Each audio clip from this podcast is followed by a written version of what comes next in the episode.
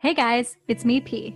And me, S. And you're listening to the Girl on Girl podcast. But it's not what you think. But also, it's kind of what you think.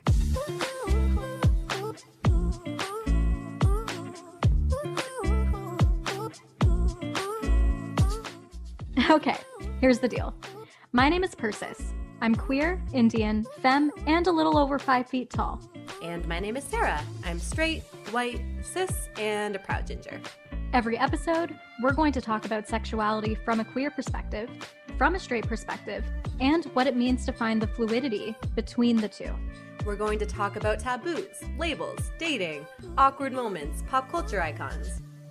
We're also going to talk safe sex, self discovery, discrimination, and what it means to be a queer minority.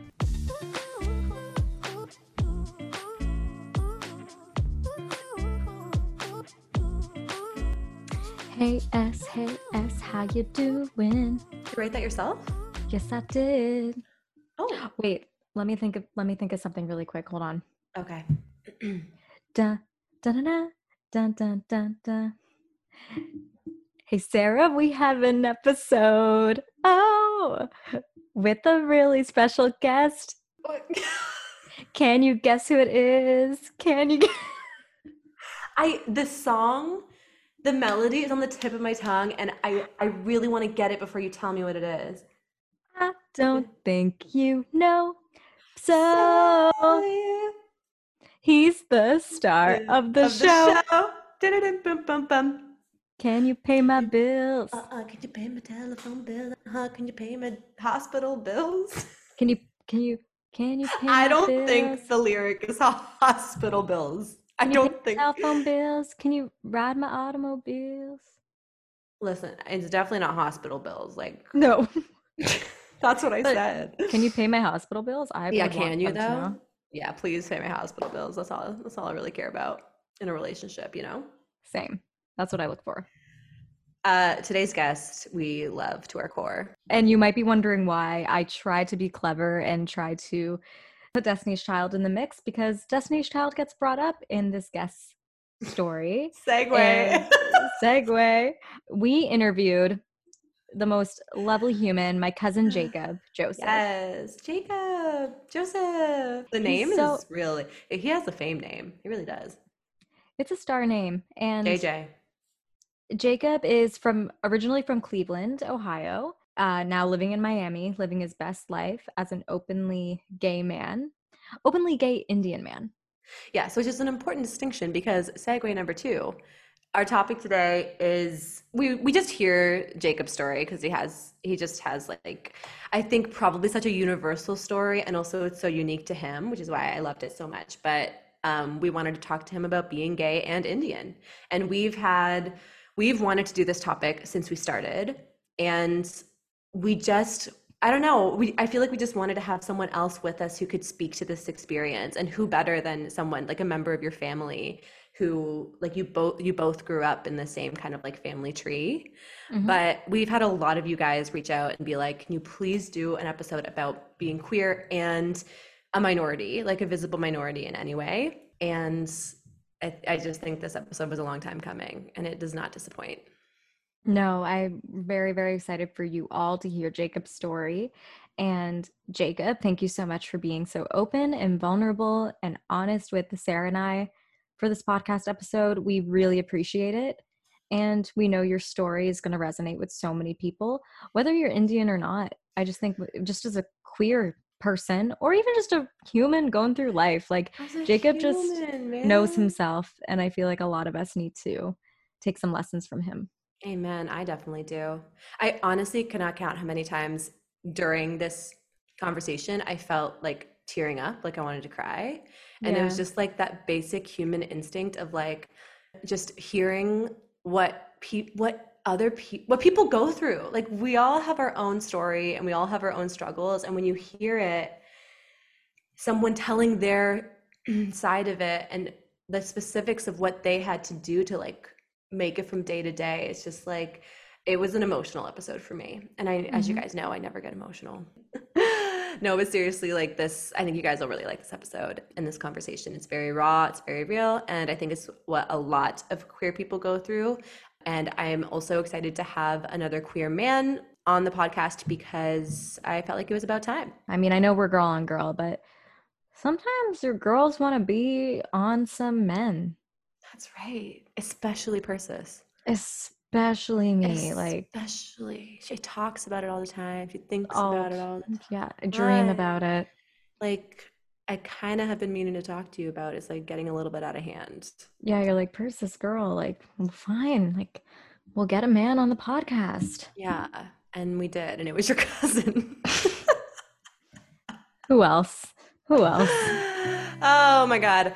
Love you, Jacob. Thank you so much for everything. And uh, we hope you guys enjoy this conversation.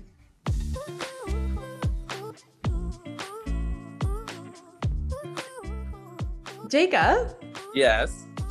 We're so excited that you agreed to come on. I'm so honored that you asked me. A little nervous, but very excited to be doing this. Yeah, I, I, feel like everyone always says, "Don't be nervous," but it's okay to be nervous when you're like talking when you're talking about your life and your yeah. sexuality. It gets it gets kind of like scary up in here, but we always just like we just flow. Anything goes here. Like this is a safe space. I like it. Safe space. It is. It's girl on girl on boy.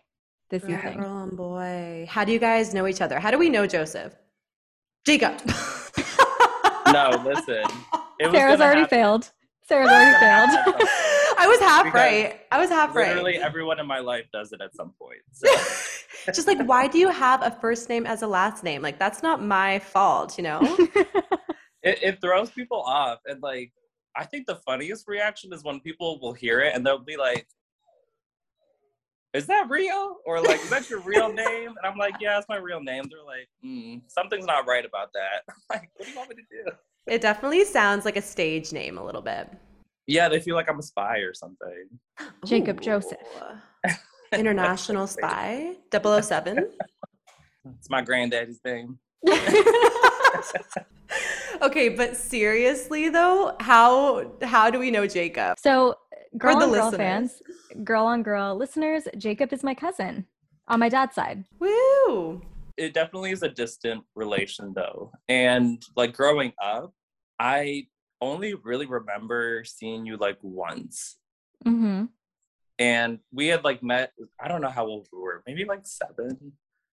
Oh, I think like we were young. Young. yeah, we were definitely. We were so yeah. young. And my family came up to Canada for some reason. And then we went to somebody's house to visit, as we do. Um, and Gabe and Persis were both there, and we were just all little kids. We didn't really know each other up to that point. Yeah. Um, but we were just like playing, and like you know, I, I feel like we were having a good time. I remember having fun, but like you know, it was like cool. I just didn't know exactly who they were, and then, um, fast. Who forward, are these strange I, kids that I'm yeah. hanging out with? I was trying to think before this call, like, how did we reconnect? Because I really can't say. Like, I know Gabe had come down to the US for, we had a family reunion. And that was when I like reconnected with him. I was like, oh my God, like, I did meet you once before. Like, we played like when we were like kids a long time ago. And then yeah. I'm like, oh, there was this girl, Persis, also. She was there. And I think he was telling me about you. And then at some point I went up to visit like in Toronto and then I like saw you and I'm like, oh my gosh, like I haven't seen you in years. Yep. I think I remember I feel like we connected again through Gabe and then you came to Toronto and we went yeah. out. Like we just we like bonded right away. We were like, let's go out, let's go to cruise and tangos. we went out with Marsh that night. We went out with Sunny. It was oh, great. So fun. Like considering that we never really had any type of like you know relationship where, where we see, we were seeing each other often. We just like saw each other in toronto and then from there it was like good. Like instant I feel like that can happen chemistry. with cousins sometimes. You just have you just have like stuff to talk about because yeah. relatives yeah. you know? And then you guys probably had even more to talk about considering you have some uh, similarities just a just a few similarities. Similarities. I don't, know if I ever told you this, but I just always like saw you guys as like my really like cool cousins from Canada. I'm just like, oh my god, they're just like way cooler than I'll ever be. Wait, are you kidding me? No, yeah, that's I not just true. thought you guys were like so dope, and I was like, oh, like I was like happy to be related to you, but also like, dang, like we like friends now. That's so dope. yes, I that makes me so happy. They are not cooler than you. I can guarantee you. I can guarantee Sarah, you. I'm editing that whole part out. Go No, keep going, I, Jacob. You gotta, no, you can't edit out the truth. Like people need to know. But also, just for the record, I would pay money to like go back in the time machine and be at that play date with you, Gabe, and Persis. Like, I mean, I would be a seven year old too. Like, it wouldn't be weird. But like, I just, I keep just picturing you all as little babies. Totally. I think I have a vision of like that too. I feel like I remember the three of us playing. I think so. I think you were at my house. I think you guys were coming to my house. That sounds right. It was somebody's house. I do remember your dad and all the adults like in the living room, you know, sitting around like talking. We were kind of like sitting there at one point and then we like went off and like went and did our own thing. It's so like cute. fragments, you know, just like random memories. That's so cute. Jacob, how do you identify and what are your pronouns? Big questions out of the gate. Uh, pronouns are he, him, and I identify as a gay male. That's Yes. right. Yes, you do. That's right. And you live in Miami. Yes. As of- Gorgeous, sunny, hot of May. Miami. Oh, as of May. yes. Where did you live before? Cleveland, Ohio. Oh. That's where I was born and raised. Why did you move to Miami? So um, I'm a nurse, and I decided like back in April I was gonna start travel nursing. So I quit my job and signed up with a company, and I just like chose Miami on my own as like the first place to go to. I didn't know a single person here, but I was just down for like the tropical vibes. I love that. That's also That's so very like courageous of you. Yeah. You know, I I was definitely scared to do it. The thought of it was like super uncomfortable for me to like do something like that because I hadn't done anything like that up to that point, right? Like of just like Mm. moving away from home, one, and then two, like moving to another city. That was a big step. But I think the challenge of it was like enticing to me to throw myself into something uncomfortable. I was like, you know, I just need that. And you know, the worst that could happen was it didn't work out and I go back home. But You can always go back. You Always Yeah. I'll remember back that. home. Also, if it's out of my control, like I'm not gonna stress about it. As long as I can like, you know, try my hardest, do what I can. But if something's out of my control and, you know, things don't work out the way I expected them to, that's okay. You know, I don't Mhm. have to be like I can choose how I like process and deal with that and then go from there. I'm privileged and grateful to have a home to go back to, to have parents that would be like accepting of me coming back into their home and space. So Mhm. Right. Uh, yeah, it is a privilege to have that resource. Absolutely, because for some people, the answer to the question "What's the worst thing that could happen?" is is actually quite, you know, a life Yeah. or death thing. But I think it's just so great that you took that leap. So the way you phrased it, I think, was of things you can't control. And I think when you're going, when you're doing something like we just did, like moving across the country to a new place, you want to feel like you can control every situation and you just can't like it's it's so out of your comfort zone and so out of your control. All you can do is just like surrender to the process. But i feel like sometimes i struggle with that. I still want to like control every try to control every little aspect of it. You know, at least what I tell myself to help me through that, because I, I I'm very much someone that would like to be in control of the situation, right? So going into something like this where you're not sure how it's going to work out, you can plan as much as you want, but you know, stuff just comes up and you have to be like ready to adapt and change. So what I would tell myself is like at the end of the day, you do have life experience and you do have your gut to like get you through and try to make the best Mm. you can, right?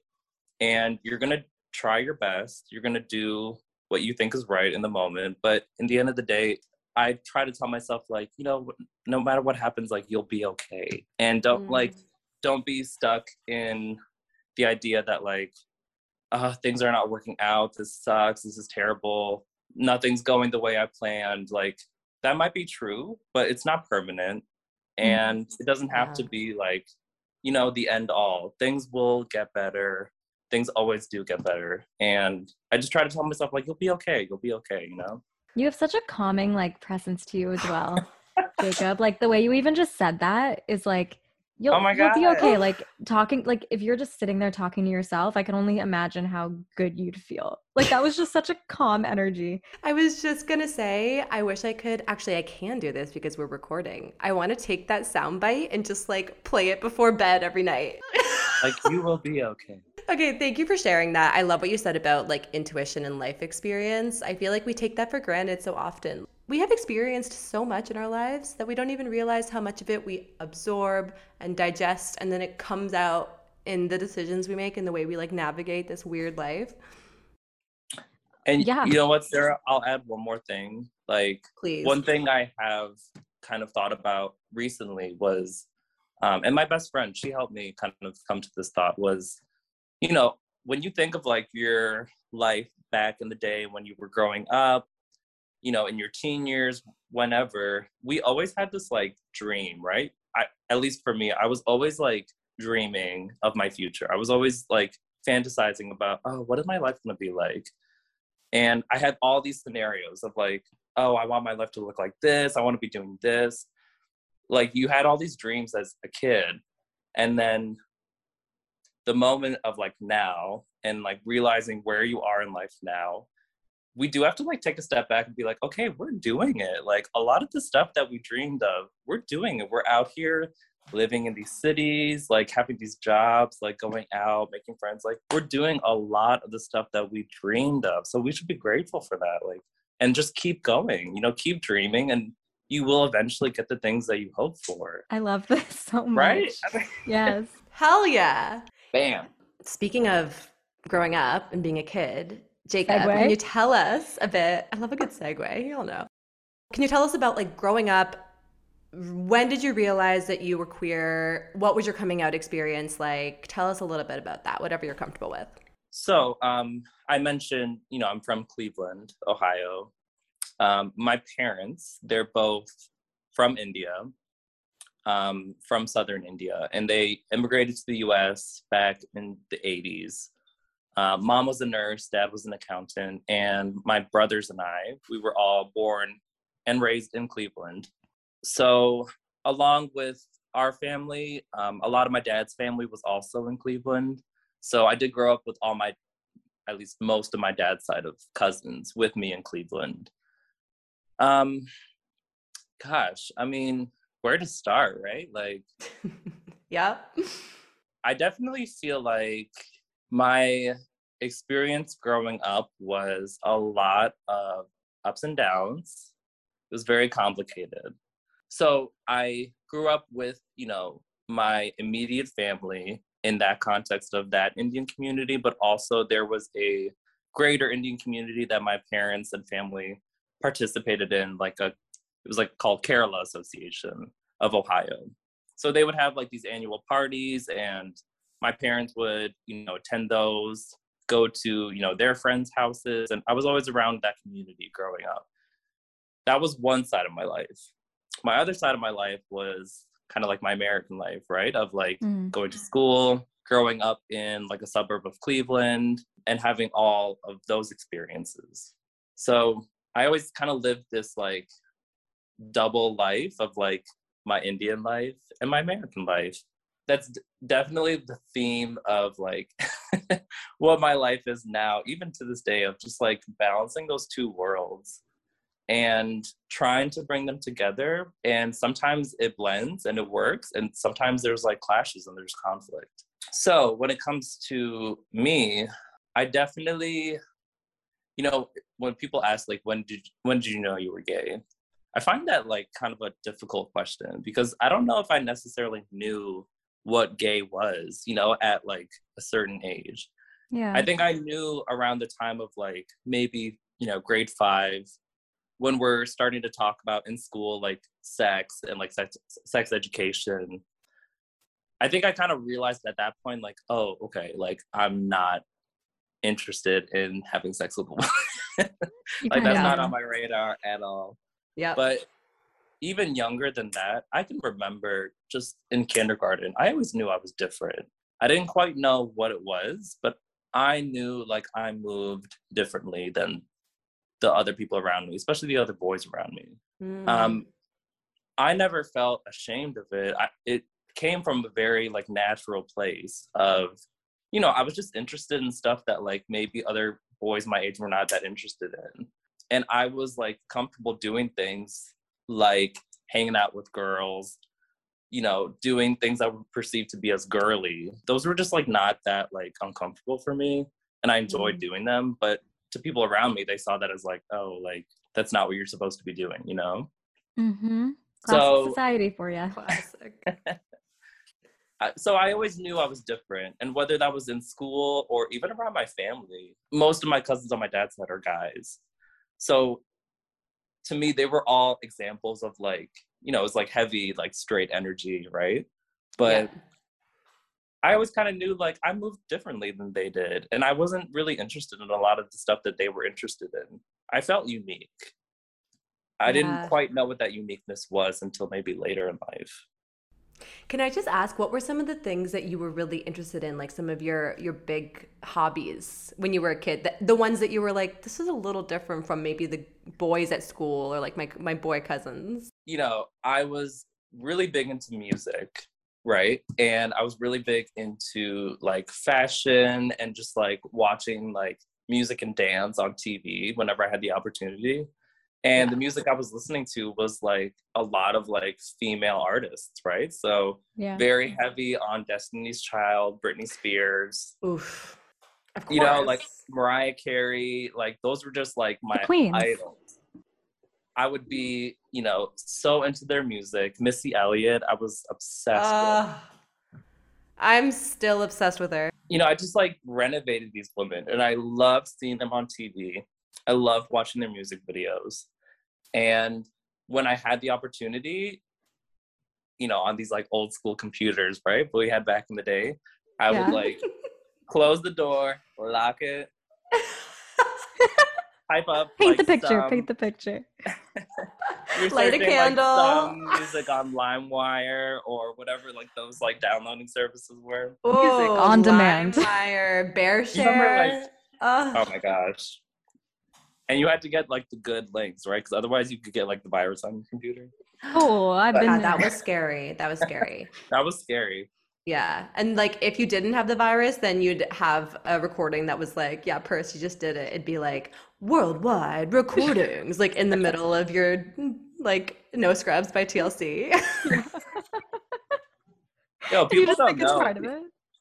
The internet was not easy back in the day. Okay, we really had to navigate the internet back in the day. We had to work. We had to work for our music, kids. Mm-mm. It wasn't just like load up Spotify and hit play. No.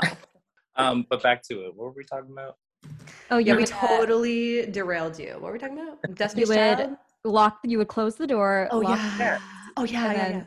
I would blast this music, right? Like Destiny's Child, and just like be dancing and like living my best life, like living the moment. It was it was my time, and oh, I just loved it. I didn't feel shamed. I didn't feel like there was anything wrong with what I was doing until other people made me feel that way, you know?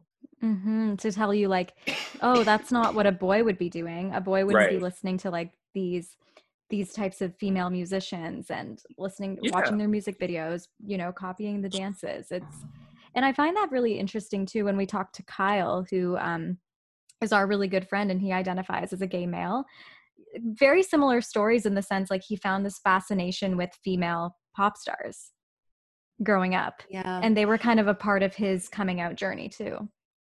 Yeah, it's like a grad like he still loves them so much and for him it's like it's what it's basically what helped him realize I'm I'm unique like you said. I'm a little bit different from the boys in my class and ultimately he's like has so much gratitude for for those passions because it just he like found himself very early in life. mm-hmm.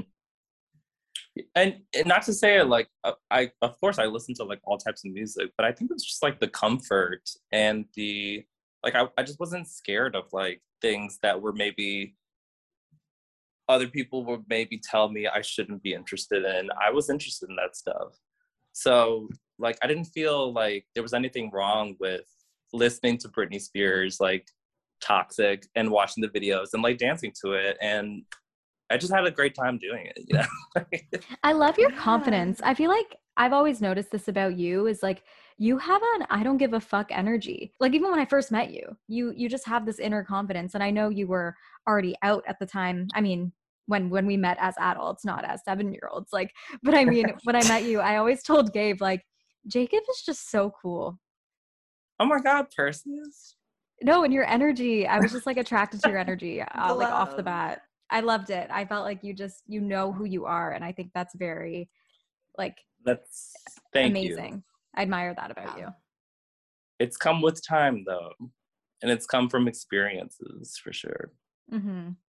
Yeah, like when you're talking about your youth, you're you're saying everything quite confidently. Like I felt comfortable and happy doing this thing, so I did it even though other people said I shouldn't. But were you feeling that confidence at the time? Were did you once you reached that society wall, were you like did you feel bad about yourself or something or were you still kind of like, "Well, no, this I like this, makes me happy." Um I definitely understood that not everyone felt the way I did. So that kind of came with some time. You know, on top of like the music I was listening to. I was also like really into like dance. And um, I was doing at the time like traditional like Indian dancing, like Bharatanatyam, which is like Ooh. a very like classical Indian dance form. It's kind of like um, if I were to describe, it's kind of like Indian ballet. Cool. Do you have any videos? Uh, probably at my parents' house on some VHS somewhere. I would I would pay money to see those.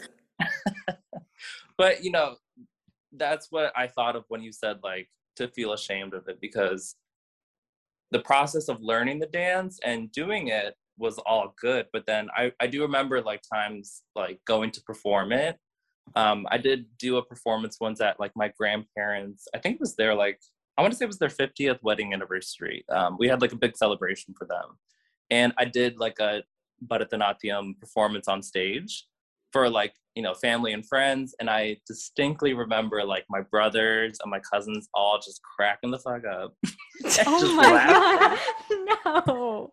And i was you know i was so embarrassed at the time. And like i loved doing what i was doing right? Like i like loved the dance. I loved the costume. But they made me feel like oh like this is not like something cool yeah. Totally. Were they laughing at you like before the performance, after the performance? Do you remember?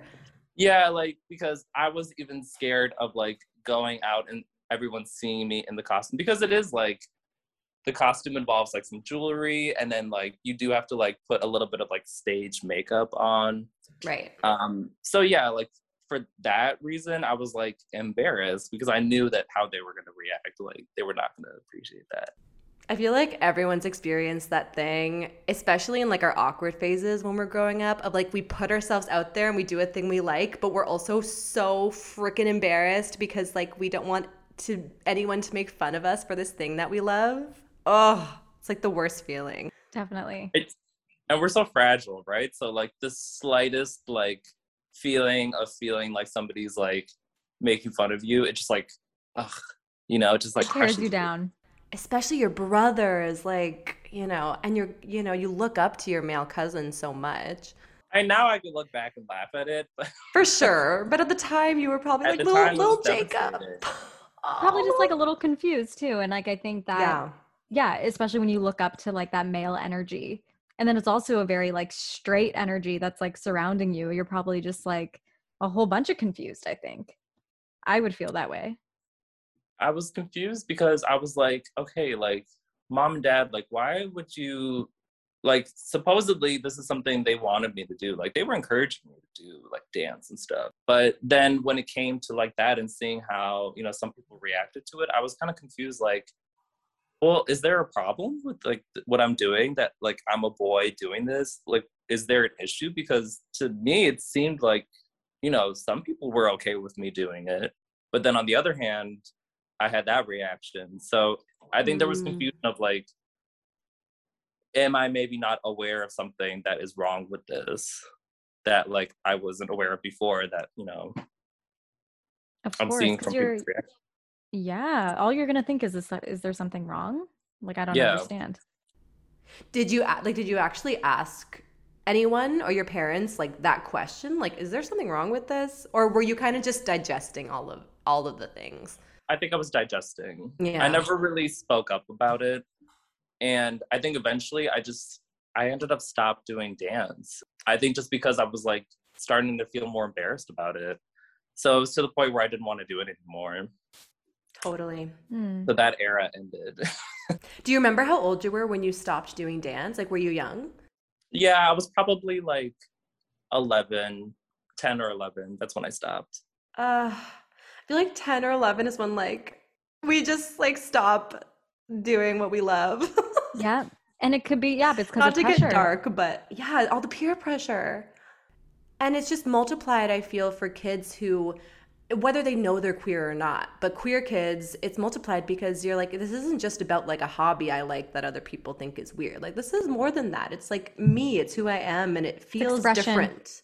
Yeah, it, I'm expressing a very internal thing here, and for some reason, it's not being reciprocated or ex- accepted, and I'm. It's just like must be so frustrating. It was very frustrating. Um, also because my parents, on top of you know that extracurricular, they had me involved in like some other things, right? So I was you know involved with soccer. Um, I did basketball for a little bit, and you know other things like piano lessons, drum lessons. Um, they got me involved in a lot of things like that, but not all those things I was like really into or passionate about. It was just, you know, some of those things like dance that I was like so into and like happy to do. Hmm. But then the reaction to that kind of makes you feel like, well, you know, it made it confusing for sure. And my Yeah. heart wasn't in some of those other activities. Like I would do them and they were okay. But Yeah. yeah, it just made it like weird. So what happened from there? So you so you feel weird, you you feel embarrassed, you don't really know why, you quit. And then from there, what it, are you do you still kind of keep exploring? Like what happens at that point? so you know it's it's hard to like put a timeline to it right because all these like thoughts and feelings i think they kind of like some of them would occur like simultaneously with like other events in my life right Right. so kind of transitioning out of this like understanding that i'm unique and different then you kind of like pick up on like other things too right so this is like one example i can think of but like you know I can't wait. I love gossiping so much. you know, walking through the mall, right? And going through like Macy's or some department store and passing the, you know, underwear section. And I Yeah. would just like look and see like all these like male models in underwear. And I was just like, uh huh. So obviously I was looking, right? I was I've looking. been there. I've been there, my friend. you know, you are looking and you know that there's something about it you like for sure. Yeah. Then you kind of notice like whether it's in TV or music videos, you're just noticing men in a different way than how you're looking at the women. Mm-hmm. Right. I was, you know, I was comfortable looking at women, of course, right? Like all my like female pop stars that I looked up to, I didn't look at them for their like sexuality. I was kind of looking to, at them for their power, for their confidence, appreciating other aspects of them, not focusing on their like bodies so much. Got it. Yeah. But the background dancers, I was looking at their bodies, you know. Yes. That's a good point to look at it and be like, yeah, I love these pop stars, but I'm not necessarily like crushing on them or being like admiring like their yeah, their bodies. But yeah, I I love that. Then you're like, oh, but these men in the video, hello. There's a different feeling. There's a, It- and when you're when you're young feeling. and you're You can like, feel I it, don't you know. there's something going on in my body. And that's the thing. I didn't have the words for it. I didn't understand, right? Then I think when I had mentioned like, you know, around fifth grade, you start learning about like sex ed. And that was like really the first time I ever heard of the concept of like gay before. I didn't even like really think about the idea of like two men together. Mm, yeah. All I knew was that I was attracted to men. So the Mhm. idea that like two men can be together was like I it never occurred to me up to that point. And then when it occurred to me, I was like, "Oh wait. I think I'm that." And that Yeah. was like a big kind of like moment of like, "Oh shit." Like Do you remember seeing seeing a moment like like was there anything you saw like on TV or something that was like represented like right in front of you where you thought like, "Oh, I think this could be me. Like I could be with a man."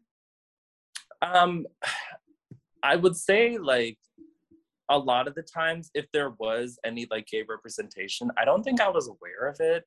If I do remember, like you know, there were like small examples of like watching like American Idol or like seeing some contestants on there and like maybe realizing like, okay, that guy is like maybe gay. Like, but it was just like Mm. I didn't quite understand it fully, but I kind of just knew like, okay, there's something about this guy that's like different. Mhm. And I kind of identified with that. I was like, well, yeah, they're not so different from me. Yeah, you saw yourself there.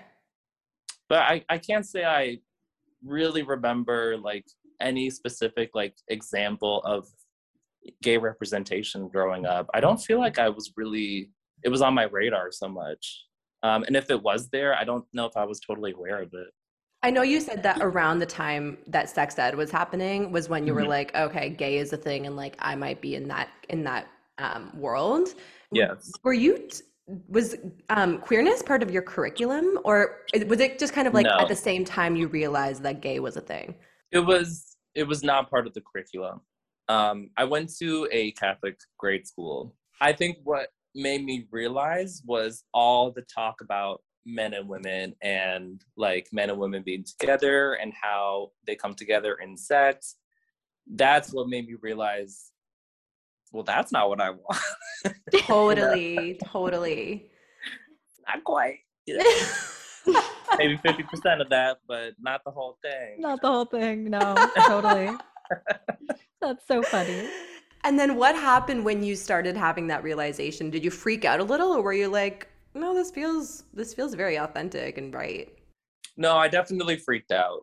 I think only because like I didn't know what to do with that idea and what to do with that realization. Because to me, I was like, well, I can't really like who can I tell about this?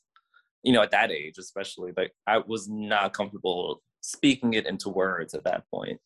Yeah. Um, so I think then, you know, you're kind of getting into the era of like the internet, the computer.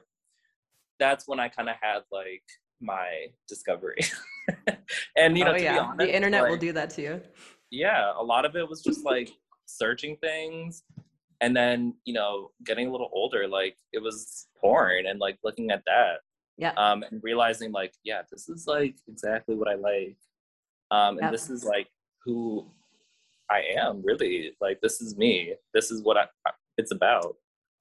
Um, from there, then you know you kind of discover more through music, through like pop culture about gay people, and realize that there's a whole world out there, right? Yep. That's like kind of waiting for you almost. But it was just always this like private thing that I could never really speak about with anyone else. Maybe up until I would say like sixth or seventh grade is when I like was maybe comfortable talking to my friends about it. That's uh, quite young. I I feel like that's that takes a lot of courage and confidence when you're in grade 7, you're 13, you're so young. Like I was pretty sure I was straight, but I wasn't comfortable talking about sex at all at 13. Like I was so scared of the topic. It freaked me out completely. Well, I was gonna say, like, how how did your friends react? Like, what were the conversations like between them, you and them, when you told them, "I think I could be gay"? So, you know, when you guys like say it sounds pretty young, it was pretty young, right? But at the same time, I think this was also the era of like the internet was like really kind of blowing up, right? So I think some of that kind of like fast forwarded our like discovery of like adult things at that Yeah. time. Right? Right. That's Um, point. So it was still like new for a lot of people my age, and we didn't totally understand it. But when it came to like actually coming out to my friends, my friends already knew. so Mhm. that was kind of a relief. But then once it kind of got past my circle of friends and the whole school found out, that was a whole other, other situation. Mhm. Um, at that time, I was going to public school because my family had like moved around like fifth or sixth grade for me. And when we moved cities, I ended up going to the public school in that city. So public school is like a very different dynamic than private school. Um, it was a lot more kids, and like private school is just a lot smaller and a little more, you know, teachers are able to like discipline a little more easily when it's like a smaller group of kids. But when you have like these large classrooms of kids, it's kind of hard to like discipline kids and like they're a little more allowed to kind of be free and whatever they want and act up if they want to. Yeah. Um, so it was a very different environment, which then led to once people kind of found out about me, the whole school found out, and there was no one else like at that time that was like out really. I was So gonna ask, probably, yeah, no, would be it was- literally like the first. and it's funny because I knew I knew the gay kids though. Like I I knew like some of the kids that were probably gay, but you know they they were just not at a point of ever coming out Right. at that time. Um, and I did, and that's what it was. So yeah, it was it was some rough times. Like I dealt with a lot of bullying. My friends were cool, but then you know the rest of the student body didn't deal with it well. So it was it was rough times for real. I'm Yeah. sorry. I'm sorry. Oh, it's too. okay. It's just sad. I- like it's I like don't- why do why do people even have to go through that? You know, it's just I know it's like easier said than done, but it's, it's ridiculous. so silly. But you know, middle school age kids are like some of the worst. Totally. They're mean. They're so hormonal, but they have zero maturity. So they're like, I, they're just spinning tops, like spinning out of control, which is not an excuse for bullying at all. So I definitely was in some situations. Like, you know, I was getting into fights. I was Oh no. Like physical fights? Yeah, like we was thrown down, you know, Oh god. it was a lot of these guys that would just like mess with me, right? So in so many ways they would mess with me. They would, you know, push me, shove me, push me into a locker in the cafeteria. They'd be like throwing food at me. Oh All oh my bullshit. god. I know. Throwing right? food at you? Yeah, there, there was this guy. It started with like, you know, in the lunch line, he would like throw fries at me. it's so stupid. So But he would like throw food at me. And then yeah, the one time we like brawled because he just like came up and just like assaulted me. He punched me in the face and like we just like got to it.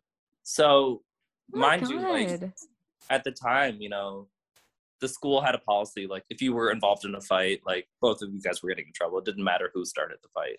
Right. So here's my dad, you know, coming to the principal's office because they called him saying like, "Hey, your son was in a fight," and they're asking me like, what, "What's going on here? Like, why are you guys fighting?" And I was trying to like tell them like, "Hey, they're like hating on me because I'm gay, but my dad was there." Mm. So You know, there's like- another element. You're like, I haven't even come out to my parents yet. Oh shit. So I just like didn't say anything. So I didn't really explain my behavior. I just didn't say anything. So I got I would get like suspended.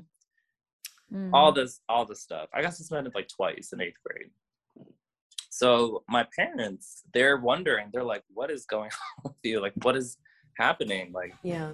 that you know unfortunately it led me to sit down with them because all this stuff is just like brewing right all this like stuff about my sexuality getting bullied for it it was a lot Yeah. for me to deal with and i'm not the type of person to like hold stuff in i have to like share i have to like talk to people about stuff Yeah. so I think, you know, with that time and that moment, I wanted to just like tell my parents, not because I wanted them to know, but just to like get it off my chest and just to like have some type of like relief.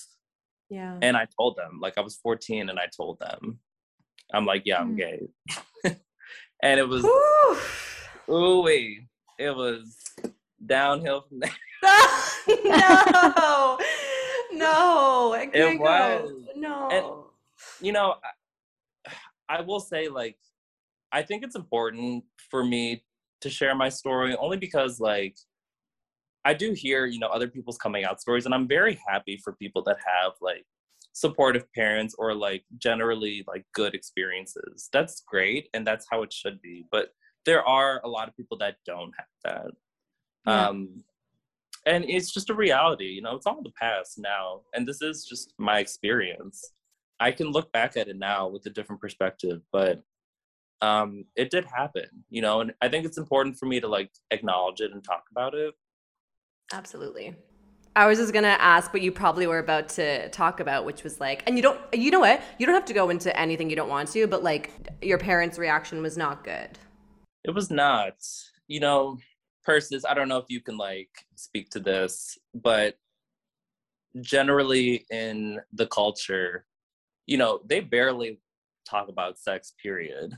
Mhm. and it's not like sexuality is not like an open discussed thing in any context with my parents or family or anyone so they didn't have any capacity to like understand or like deal with you know gay stuff period it was a huge shock for them i think just to hear that from me at such a young age Mm. and I don't think they knew how to handle that.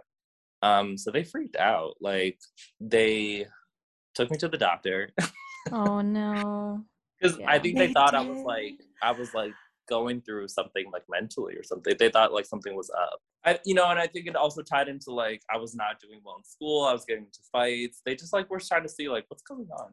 Um, then they took me to our like church priest of course. Step two. for After like Go to the doctor, go to the priest. if you guys are familiar with like what's it called like confession when you have to like confess your sins they Yes. like had me go for that the like next day so like it was just totally like awkward I, like i knew what I, they wanted me to say to the priest but i didn't end up talking to him about that i was just like oh yeah like sometimes i yell at my parents and like get in trouble at school he's of like okay, okay Hail course. Mary. You're stealthy. then you know it was a lot of tension it was a lot of fighting in the house um it got to a very like toxic like bad place. It did lead to at one point you know my parents sent me of all places to miami because at the time there was this like jesus like youth retreat for like malu kids like um my ethnic group of like indian kids. Right. and it was just like a youth like retreat meant for like teens or whatever at that age like high school age kids um i was only 14 and the rest of these kids were like 16 17 18 plus What? and i was like the youngest person there but they just felt like i needed to like somebody had like recommended this group event to them and so they flew me down with my cousin and um, it was like a six day thing where it was just like a lot of like praying worship and praise which is like fine but there was a lot of talk about like homosexuality is wrong this is why it's wrong um, Wow. a wow. lot of that. And I will say, you know, despite everything I was going through, I knew like I wasn't doing anything wrong. You know, I, I knew like I'm not I'm not a bad person. Like Yes. what am I doing that's like so upsetting, you know? I'm just like be I'm literally just being myself. I'm not forcing anything. And in those moments of like, you know, listening to the speakers talk about it, I kind of knew. I was just like, yeah, you're wrong. Like, I just don't agree with that at all. So in in that way, I found the strength to kind of like check out Mhm. and just like have the experience, go through it, go through the motions, but just be like, yeah, okay, like whatever, y'all. Yeah, how did you have that strength at such a young age when like your world, your parents, your peers at school are basically telling you, no, you shouldn't be this way or you can't be this way? It didn't it didn't come like right away. I definitely Yeah. had time around the time that I told my parents about me being gay where I was, you know, really like praying and really like trying to like change it. Um, I felt very way. like, yeah, I felt like very ashamed, and I was just like, really like praying on it, asking like, why are you making me this way? And what am I doing wrong? Like, please help me out. But then, yeah. I mm-hmm. think I think just with time, I realized like, like, bitch, you, This is you- my favorite line. Like, you're not like, what are you doing? You're not doing anything that's like out of the ordinary that I felt. You know, I felt like it was so natural and so like part of me Yeah. that like to change that would be to ch- like, be a completely different person that I did not recognize. So it would be like not myself, you know? Yeah, and you just don't see like you were saying earlier that you're not the kind of person who can keep things in. Like if they're boil if they're spilling over, they're going to spill over, and you also seem like the kind of person who there's no option B to who I am and how I show up in the world. Like I couldn't picture you ever being able to genuinely put on a false like personality and pretend something that you're not. It just you're you're too authentic. I've I've just never been that type. And even, you know, this is kind of getting into something else, but you know, with family and when it comes to like the culture and like keeping secrets, right? Like sometimes Oh there's this culture of keeping secrets. It's really common, I think, in art in Indian culture. It's like you're you're keeping secrets because you don't want to bring like shame on the family or something. So it's like we're just gonna keep this hidden. it's all about keeping face, Yeah. right? I just like whenever I was asked to like do that or to like, oh, like don't tell you know, don't tell your cousins about this or don't mention this to this person or whatever. It's like I never really agreed with that. I'm like, no, like if it's the truth, it's the truth. Like not that like I was spilling secrets or anything, but I just never felt like if something needed to be said, It's not like you're keeping a secret of like, oh, I, I stole a car. Like like this is this is something that you knew was not a bad thing. Like you said, you had acknowledged that this isn't bad. I'm not. This is actually you know makes perfect sense. Why would I hide it? so you know it, it it definitely did not align with what my parents wanted for me or what they thought was like right for me um so it was a conflict for a long time it did get to a point where and this is just how sometimes my family deals with things where we kind of just forgot about it and didn't really talk about it almost like it just never happened right Hmm. so that was kind of how we dealt with it a lot through like my high school years. And then, you know, when it came to me going to like college, um, I ended up going to a college in Cleveland. So I was just like commuting from home, right, from my undergrad. When it came to like my relationship with my parents and my family, apart from the all, all the gay stuff, like we were okay. You know, we would have fights and disagreements here and there, but I think with my parents, I always felt like I wanted to try to live my life with like transparency, openness, and honesty. I felt like that was the best policy because I wasn't always like that, especially when I was, you know, younger and like hiding a lot of my like gay stuff. Mhm. It it was a time of a lot of lying, a lot of secrecy, a lot of like that. But then it, it created this like distrust it created this like weird dynamic of like, we don't know who you are. Um, so I think I kind of grew into this mindset of, you know what, I'm not gonna lie about what I'm doing or who I am. I'm gonna be open and honest. And mom and dad may not like what I have to say, but at least they'll know I'm telling the truth. So they can like at least have Mhm. that, you know. Yeah, you're not hiding anything. You're just being transparent. So Keeping it real. took, yeah.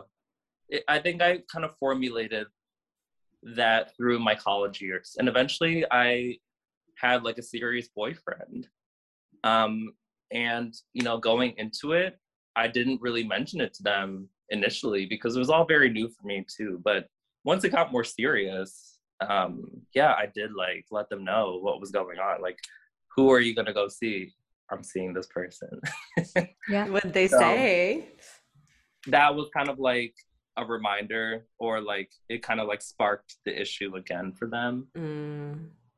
Um, it wasn't good, but considering that we had already gone through this before, it wasn't as bad as like the first time. Right. Right. We had our issues, we had our disagreements, arguments, fights, but then eventually, um, I think with time, it came from my dad first. Uh, my dad, he's a pretty rational guy. And, you know, sometimes he does let his emotions kind of overtake his like rational thinking.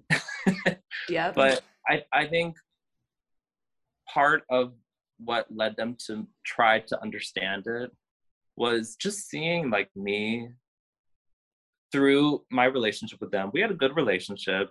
I was always trying to like do right by my parents. And also the fact that like, you know, I had been doing okay in school. I was like working for my career.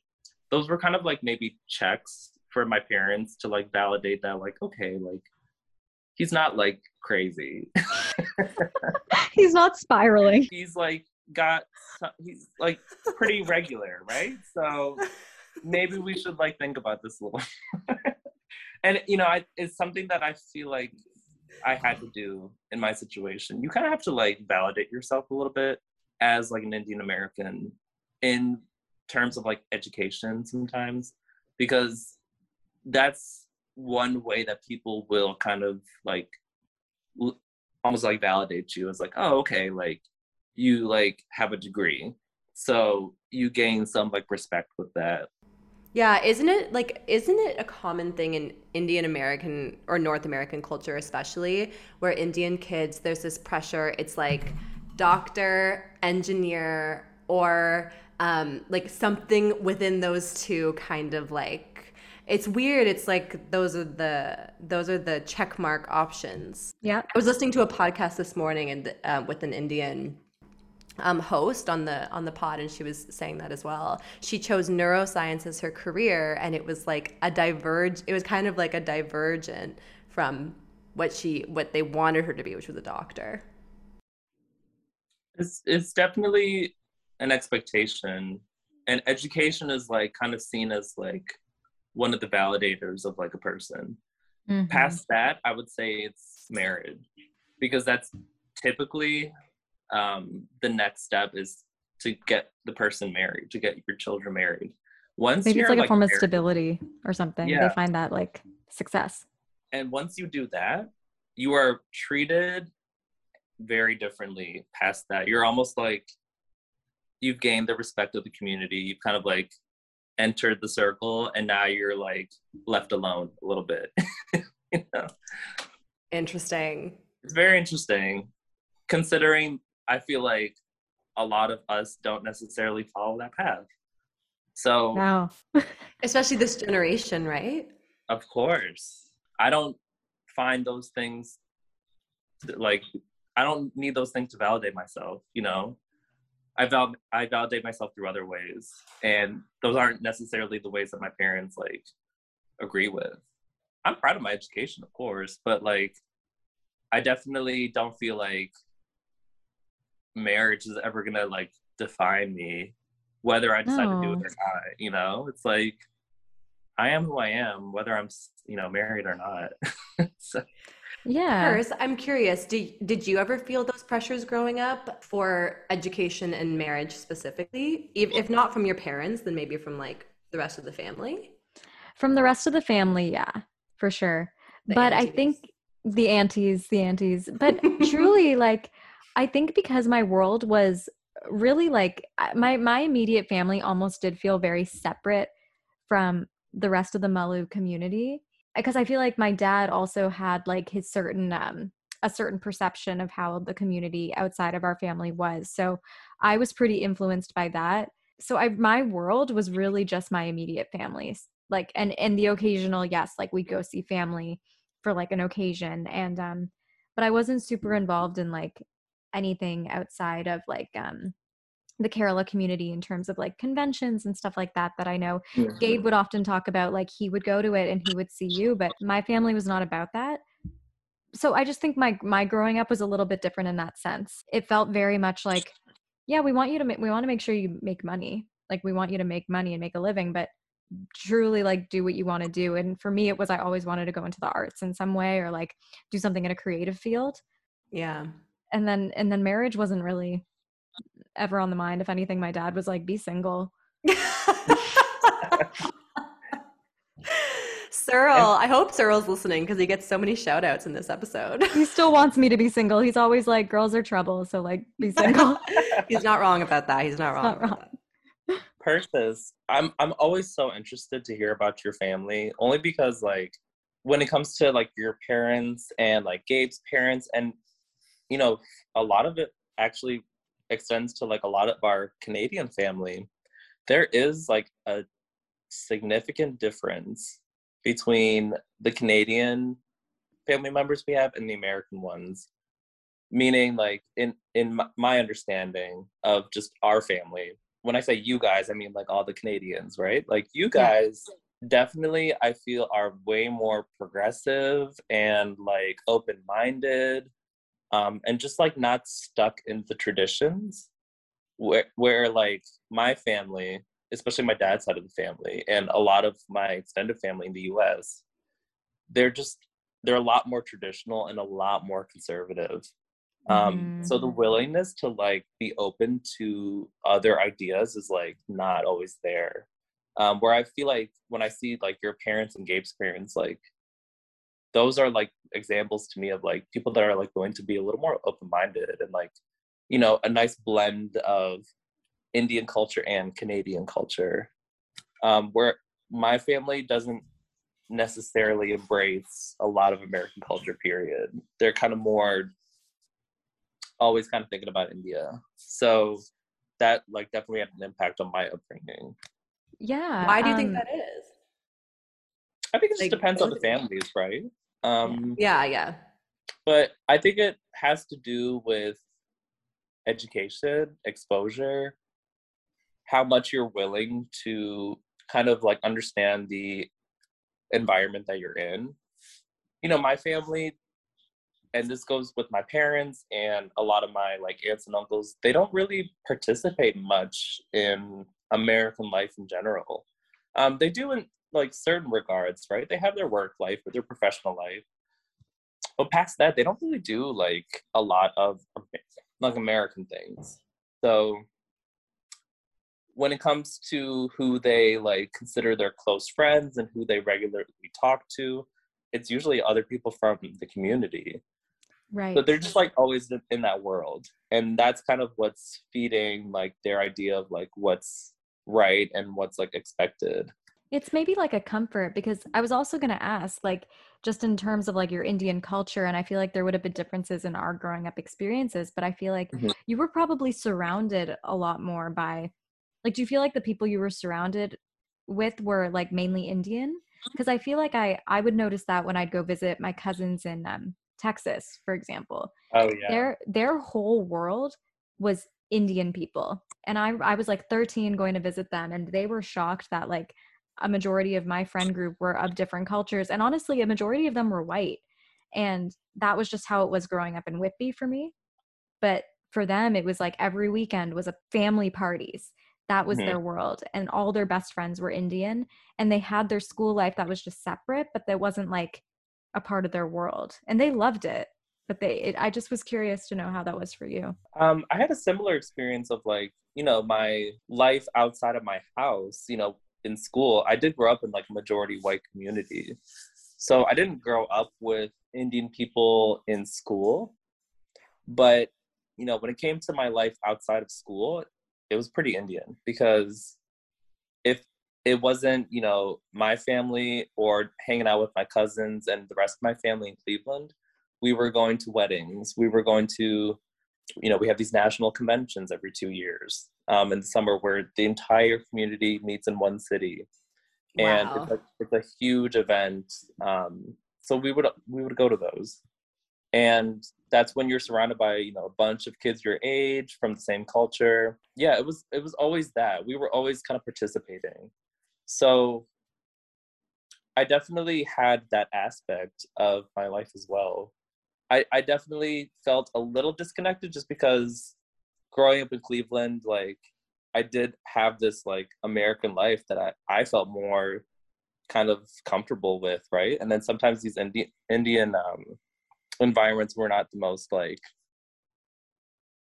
welcoming, Yeah. especially to people like me, right? I, I couldn't be myself in those environments.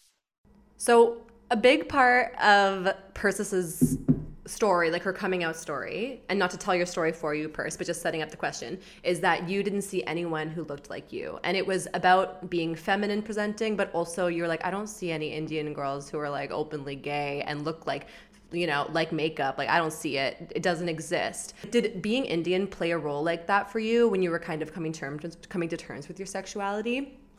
And I have a second part to the question, but I'll save that for later. I don't think it really played a role at that time when I was first discovering my sexuality. Only because, you know, I I already like was in this environment of being the only usually the only Indian person in, you know, my school environment, right? So oh yeah.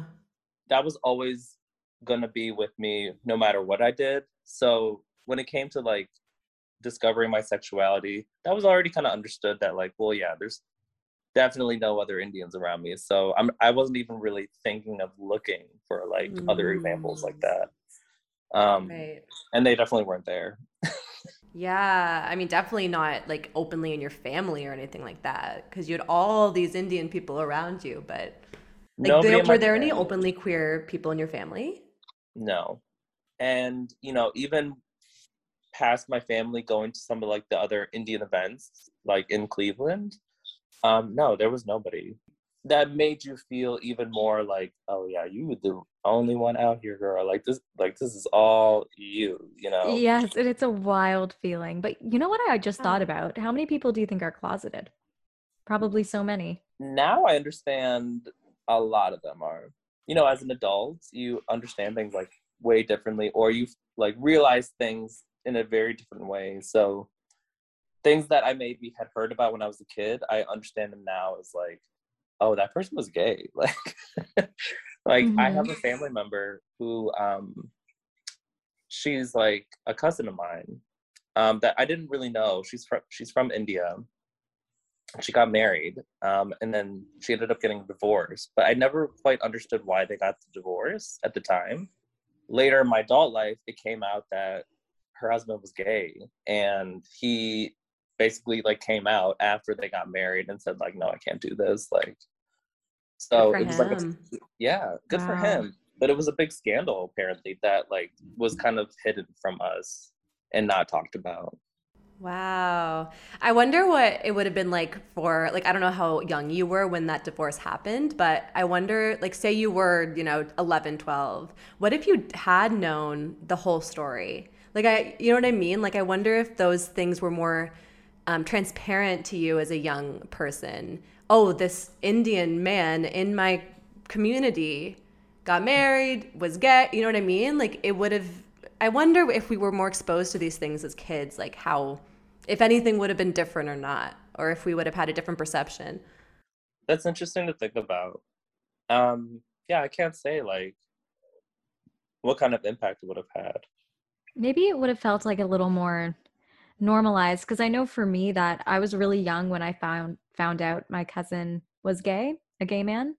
Very young. I think I was like 6, 5 or 6 and I remember being at their house um on the computer cuz like as a kid I was like they're like go have fun like it was only adults at this like family gathering so I was just on the computer playing doing whatever like miniclip.com or something. And- Mini clips. and I I found in their history his parents were searching like what to do when your child is gay and oh, wow. like almost like help. I can't remember exactly the searches, but it was all like gay, gay, gay. Like my I child. looked is in the gay. No. history. Persis. I don't know how I how I ended up there, but I remember seeing it. And then later, um, my mom, my mom or dad was one of them told me that this this person in my family is gay and then they kind of like explained it to me about what that means. And so whenever wow. i would see him because wow. he is a very masculine presenting man i always was like i just in my little head thought he like had a girlfriend or something. And then it was really quick quick to me because my parents explained it. I was like okay he likes boys. And i know that now. Wow so i think like that just that's when you're a kid and you find that out you don't question it. You're like okay Great. Just the stark difference between your parents and Jacob, your parents, and very you, stark difference. You know, the fact that Persis, your parents even said the word gay, mm-hmm. it's like baffling to me because my parents they, they wouldn't even say the word. Wow. They would refer to it in so many other ways, like you're that you know that bad habit or like that you know they would never say gay. that just never came out of their mouth. Do they say it now? Um, not really. No. Mm. And I was gonna kind of get into at some point. I was gonna kind of get into like how they are now with it. Yeah, let's di- let's do it. So, um, ooh, we. So okay, I mentioned like I was in a, you know, relationship through college, and then it ended up being like a five year relationship. So towards the end of the relationship, they did take the time to meet my boyfriend to like come to our apartment and like sit down with us, bring some food. Those were like big steps for my parents, considering yeah, where we were sure. coming from, right? Um, they weren't totally there, right? Like they, they still did not agree with it um, and they didn't like it. But I think they just wanted to get to know him and just understand who this person was that I was trying to convey to them. Like this person is important to me. Very fair. Um, like just a yeah, this person is in Jacob's life. Yeah, and I think the effort was great and it was much appreciated. When you know we ended things, which was actually like earlier this year, they were happy oh my god. I, I, will say genuinely, I think they were happy because I did. I think they thought like the person was not good for me. There might have been, you know, some other feelings there of like, hallelujah, he's not with them anymore.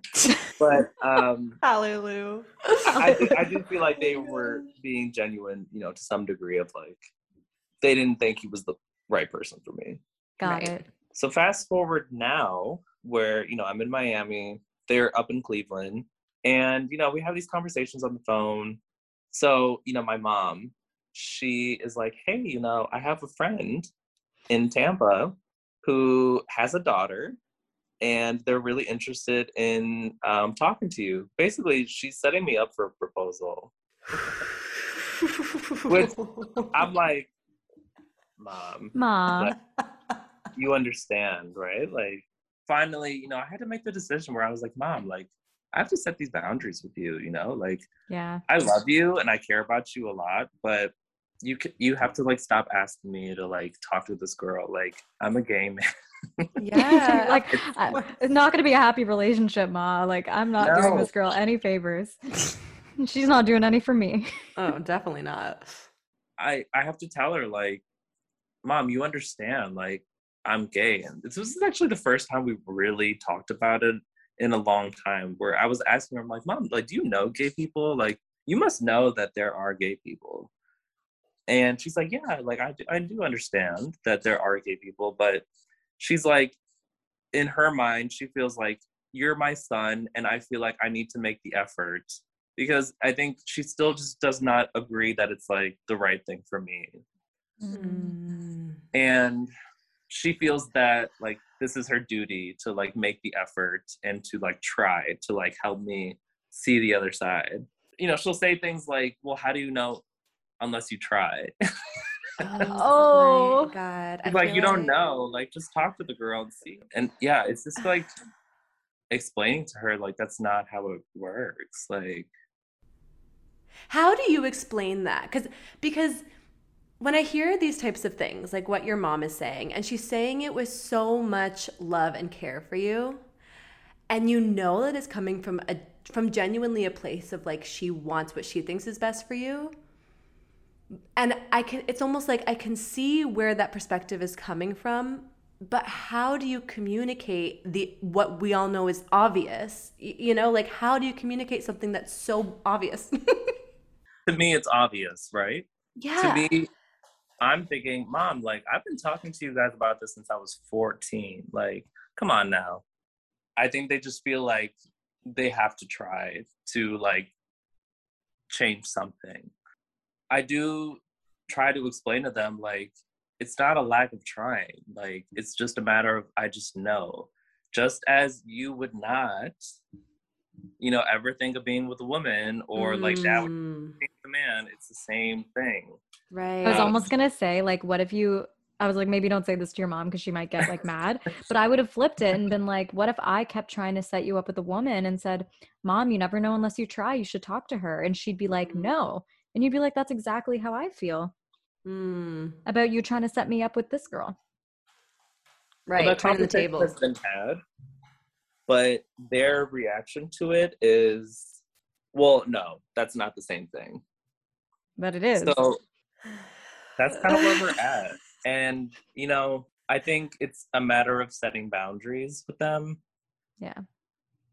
It's, you know, all coming from a place of love. And, you know, I, I love my parents. I can say that like confidently. I, I love my parents. Yeah. And I know they love me. But, you know, going forward, we're going to have to navigate exactly how we're going to communicate with each other when it comes to this because I've come to a point where I'm, you know, I love my family, but if that means compromising respect and my happiness for their comfort or their like expectations of me, that's not right. And it's like, whose life am I living at that point?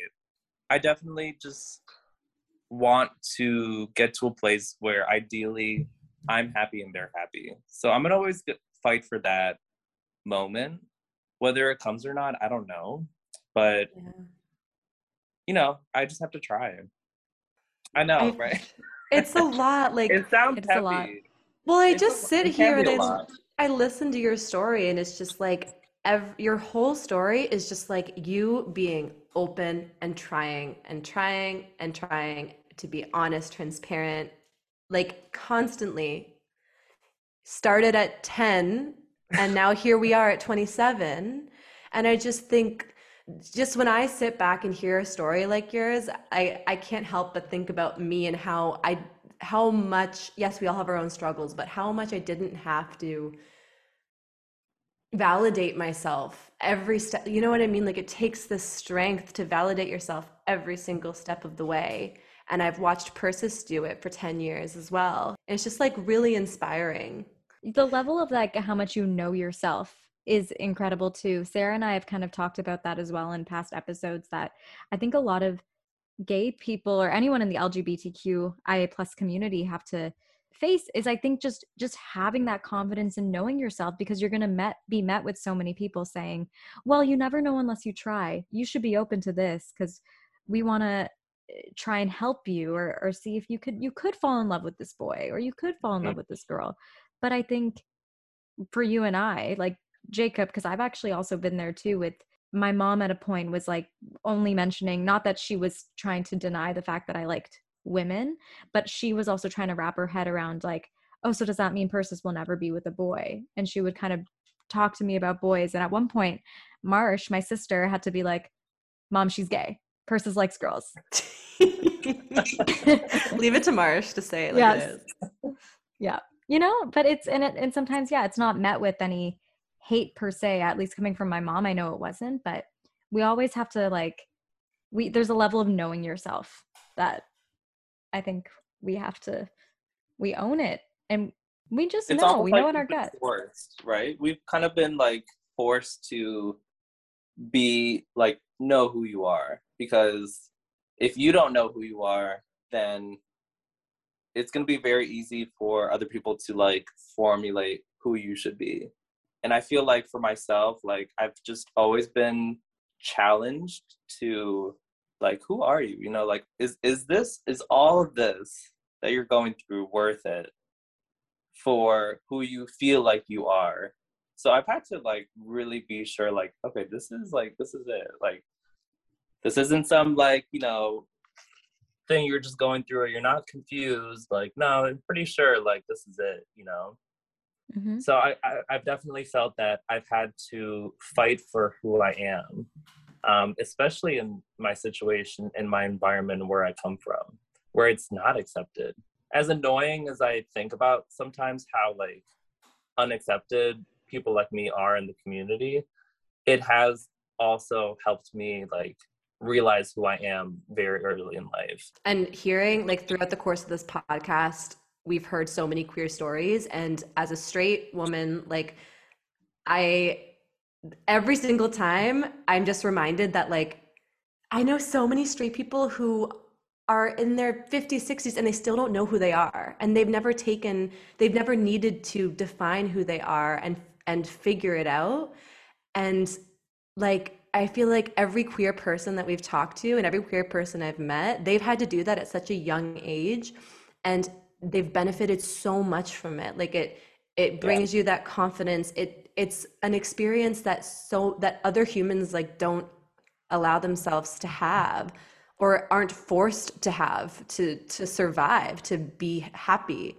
And i just feel like it's so beautiful. And like one of the things we wanted to ask you was like what was the most pleasant surprise that came out of your whole experience young and all the way up till now? And i feel like knowing yourself so so deeply is such a nice outcome of all the hardships I, I, I can definitely say the best outcome from all of this is that like being gay has so much to do with who I am today, right? And like how I even just think about a lot of stuff. You know, it's just really helped shape my worldview. I mean, it, it I would not be the person I am today if I was like I could not think of myself not gay. Yeah. No, I know, just like yeah. I feel like it's enriched my life in a certain way and it's really helped me like understand things in a very like unique, beautiful perspective that I'm really like happy with. And I like cherish that. That makes me so happy to hear. me too. I love that. I love that so much. And you can see you're like literally glowing. it's a uh, CeraVe. Ooh, CeraVe. Hey, Good product. I use CeraVe. Does that mean I'm going to be glowing? Am I, am- Purse, is there anything else that you wanted to to ask your cousin Jacob? Actually, yes, kind of to wrap this interview up, you've been incredible and so open and so vulnerable. And I knew going into that, I was like, Jacob's going to be the best person to talk to this about. Oh but gosh. seriously, seriously. But I did want to ask do you have any advice for any young oh hello sorry mumford just jumped on this what was hi oh, baby hi puppy Hello. I just like saw something and I was like, "Person, down. about to die." Okay, it's just a cute dog. Okay. I was gonna ask, do you have any advice for any young people who are figuring out their sexuality, and especially if they're in the Indian community? You know, like you had to go through it. Uh, yes, I would say that you know there is no perfect time or right time to come out. For some people, unfortunately, right? Some people don't have really the option to come out in certain situations because coming out might compromise, you know, their health or safety, um, depending on where they're coming from. Um, so I would definitely say, like, you know, take your time. If you do decide to come out, you know, just think of exactly like where you are in your life what kind of resources you have available to you if you do happen to need them meaning like you know support systems. And i think having a good support system is like important so that in the event that you deal with like difficulties and challenges there is like that system that is going to be there to like help you through those times um, because it's not easy to do all by yourself and if it means you have to wait um, that's not necessarily a bad thing. You, you, know, you can wait as long as you need to. I've, de- you know, because I've definitely thought about my situation and I've thought about, you know, was I too young or like, did I really, could I have maybe waited a little later to tell my parents? Um, would that have like benefited me a little more? And I think like I could see like some ways where yeah, like maybe things would have turned out differently in this way, but at the same time, I would not be the person I am if I didn't go through those experiences. As long as you are living your truth and you're not compromising your happiness, come out if you feel like that's going to enrich your life or it's going to help you speak your truth. But um, there's no right way to come out. No. I don't think. So it's whatever's best for you. Yep. And I do I do really like what you said when you said live for yourself and not for others. Yeah. like and you said that earlier too and I was like that's true and I think that is the process like people come to terms with when they're coming out is like I'm doing this for me. Because- advice. it's it's easy to like feel guilt or feel like like I've definitely felt, you know, guilt about oh, like, you know, I'm I'm not living up to the expectations of my parents or the people around me. Um, but at the end of the day, it's like, you know, you somebody said this to me once. They were like, you are the only person that you're gonna go to bed with every night. Like you are the only person you're gonna be with your entire life. So you have to be okay with you and you gotta be looking out for you at the end of the day. That might sound selfish at times, but you know, if you're not living your life for you, who are you living it for? Yeah. And I think there's times in our life when, yeah, it is okay to be selfish. And it's okay to be selfish when it comes to your life, what you're Yeah. doing for yourself. And also, you're going to bed with yourself every night, but don't you want to make sure you're going to bed with someone you like every night? Like, hello. True. That's huge. Like, yeah, like can you guys imagine a life where like purse where you like wake up next to some dude every day? You'd be like, bro, no, get out of my bed. Hi, can you leave? Thanks.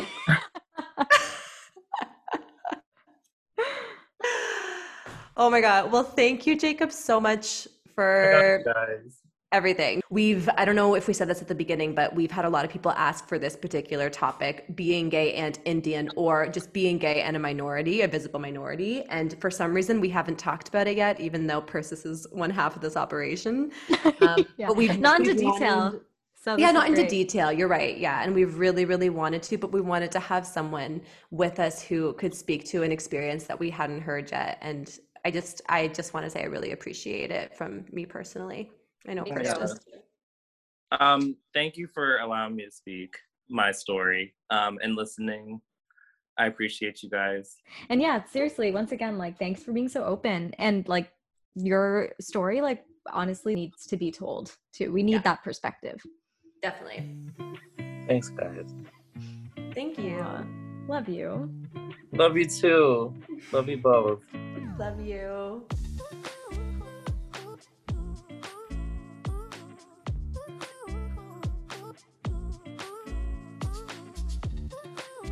Sorry, Is I that, just like is that Mumpy? Yeah, she's just getting a little anxious. Someone's gonna be like, "Who's Mumpy?" this person's his new girlfriend. She's getting anxious. She keeps whimpering. Okay, Oh, okay. We'll hurry. We'll hurry. I feel bad. and I'm gonna give her some snuggles. She's in my bed right now. Oh, okay. We'll do in case you missed it so fast. See, this is why. This is why I can't get a dog. I'd literally be staring at them all day. I stare at Olivia all day. she is the cutie patootie. Are we ready for in case you missed it? Yes, we are. We've never been more ready in our lives. And this one in particular is very, um, it's very much for this day. And today is October 21st, which is none other than drumroll, please. Kim Kardashian's birthday. Oh my god. But also my sister's birthday. Oh my god. Yeah, so I'm Cassia, a little Cassia, that you said Kim before Cassia. Cassia. Is it Kim or Cassia? It's the Battle of the K's. Also, so it's Kim's birthday, it's Cassia's birthday. Cassia, I doubt you're listening to this, but if you are, happy belated birthday. And Kim, I what know you're listening to this, so happy birthday. Yeah, Kim's obviously listening. She's she's going to be our next guest. Um, but what else is today, Persis? Today is Spirit Day. I really want to do spirit fingers right now. Um, so Spirit Day is on October 21st, and according to the Gay Times, 70% of LGBTQ plus students report being verbally harassed in school, and 71% of LGBTQ plus students report hearing homophobic remarks from teachers and or school staff because of their gender expression. Oh God. Those numbers And- are staggering. they're massive and actually what was also said was that half of those students don't even really go on to report their experiences of bullying because they doubt that it will actually like make a difference Mm, um mhm. so spirit day came came about because like to support the lgbtq plus youth who are facing bullying and harassment every year millions of people wear purple to support that day nice. and I guess it was originally organized by GLAAD and as an opportunity to take a stand against bullying and making sure your support is well known universally. Right. So, like, if you're wearing, essentially, if you're wearing purple, you s- support queer, queer youth, Yes. and you're not a bystander. You stand up against bullying and harassment if you can. hmm I love that. And also, like, even going into Jacob's story, too, right? Like, Jacob talks about being bullied in his public school by students and how teachers and staff weren't really doing anything about it because it almost felt like the volume was too high of like how many students there were but that's not that's not okay Yeah, like there might not have even been enough faculty resource to deal with the problem, but like that part of the story I really hit me because like it was physical. He Mhm. was physically abused for being gay, which I I just didn't I don't know about you, but I didn't see that growing up. Like I didn't see gay kids getting in, like hurt on the playground or anything. Like maybe I wasn't aware of it, but I just it almost felt like a movie or something. Like when he was explaining it, I was like this feels like a scene I would see on like a teen show or something and I like the fact that it happens to so many people in real life. it's america for you too i think I know I was I was going to ask Jacob about that and I forgot because I don't know did you see that happening? Like did you have gay kids in your school and if you did were they like physically harassed? we had gay kids in my school but i never saw them getting harassed like that i never saw anyone getting pushed into a locker and being bullied physically for being gay things would be said verbally for sure yeah. or they would be made fun of or but never never saw it got get physical and listen like i don't want to speak for anyone so it's just saying like i For went to that school and i never i never saw My perception was like it wasn't cool to be like a traditional bully. Like someone who like beats up people on the play. That wasn't cool. Like it was way it was way cooler to be like kind and considerate. Verbal abuse is another another story, but yeah Anyway, Jacob's not the only one because you found some really interesting stats. So 53% of queer students don't report experiences of bullying because they don't think that there's that it's going to be dealt with. There's going to be like a solution or that um, the adults or the authority in the situation are going to intervene. Almost 49% of queer students have experienced cyberbullying. I actually thought that stat would be higher. Mhm. 29% of queer youth have experienced homelessness, have been kicked out, or run away. And even hearing Jacob's story, like he wasn't kicked out of his home or forced to run away or anything like that, but how easily could it have skewed that way with unsupportive parents? Who knows? Like if Jacob had decided he couldn't stay in that home anymore if he wasn't accepted and he had nowhere else to go, I feel like it's can so easily veer down that road. hmm very easily And 86% of queer youth said that recent politics have negatively impacted their well being. Positive news though 80% of youth said that celebrities who are queer positively impact how they feel about being in the community. And what does that mean, Persis? That means media rep matters, y'all. We talk about this so much, but I would feel like if I knew a celebrity I liked was queer or something, it made me feel really good about myself and my sexuality. It's just like because you see that, you see representation and you're like, I'm not alone. We hope that you, if you didn't know it was Spirit Day, no worries. Um, no ju- judgment. No worries. Did I say it. Persis and I are tired. But if you didn't know it was, no worries. But it it was, and we hope you learned a little bit about about it. And next October 21st, you can celebrate it. You can wear some purple. If you have kids or if you have kids in your life, maybe you can talk to them about Spirit Day, about bullying, um, and about queerness, of course. Happy Spirit Day. Yeah, happy Spirit Day. So we just wanted to acknowledge that. And yes, I know today technically is not Spirit Day. the, the but, day you guys are listening to this. Yes, but um, just carry it on with you, and just remember that queer youth. I think we we there has to be a huge emphasis on like supporting queer youth and making sure that they feel safe. So just yeah. a reminder of that. Yeah, we're purple every day. Um, Percy Bunsy Bears, before we uh, sign off for the night, I did want to mention something really quick before we forget. We had an amazing listener reach out to us and um, tell us that they were listening to an episode of ours and we had said a few times um, the term preferred pronouns. And they just wanted to share that they, um, like, they weren't they were like, you feel free to research this and and maybe do some digging. But from what they understood, preferred pronouns could be con, um, considered like a a complicated term to use or um, an insulting term to use because it implies that um, it's a choice, like what mm-hmm. gender you identify with, by saying that the pronouns are their preferred. So I just wanted to acknowledge that and say that thank you so much for pointing that out and for sharing that with us. And it's just like a perfect example of how we keep growing, we keep learning here at Girl on Girl. And I think it's a great point and something to keep in mind as we continue as a society to talk about pronouns a lot. Like, yeah, be conscious of the way that you speak about it because it matters.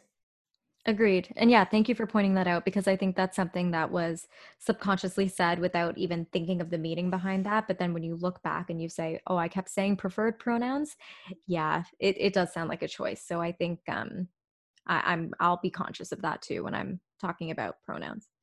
Me too. I love that. Yeah, call us out. I love you. I wish I got a screenshot of your face just then. Do it like wow. this. Because it was and then back. It was shocking.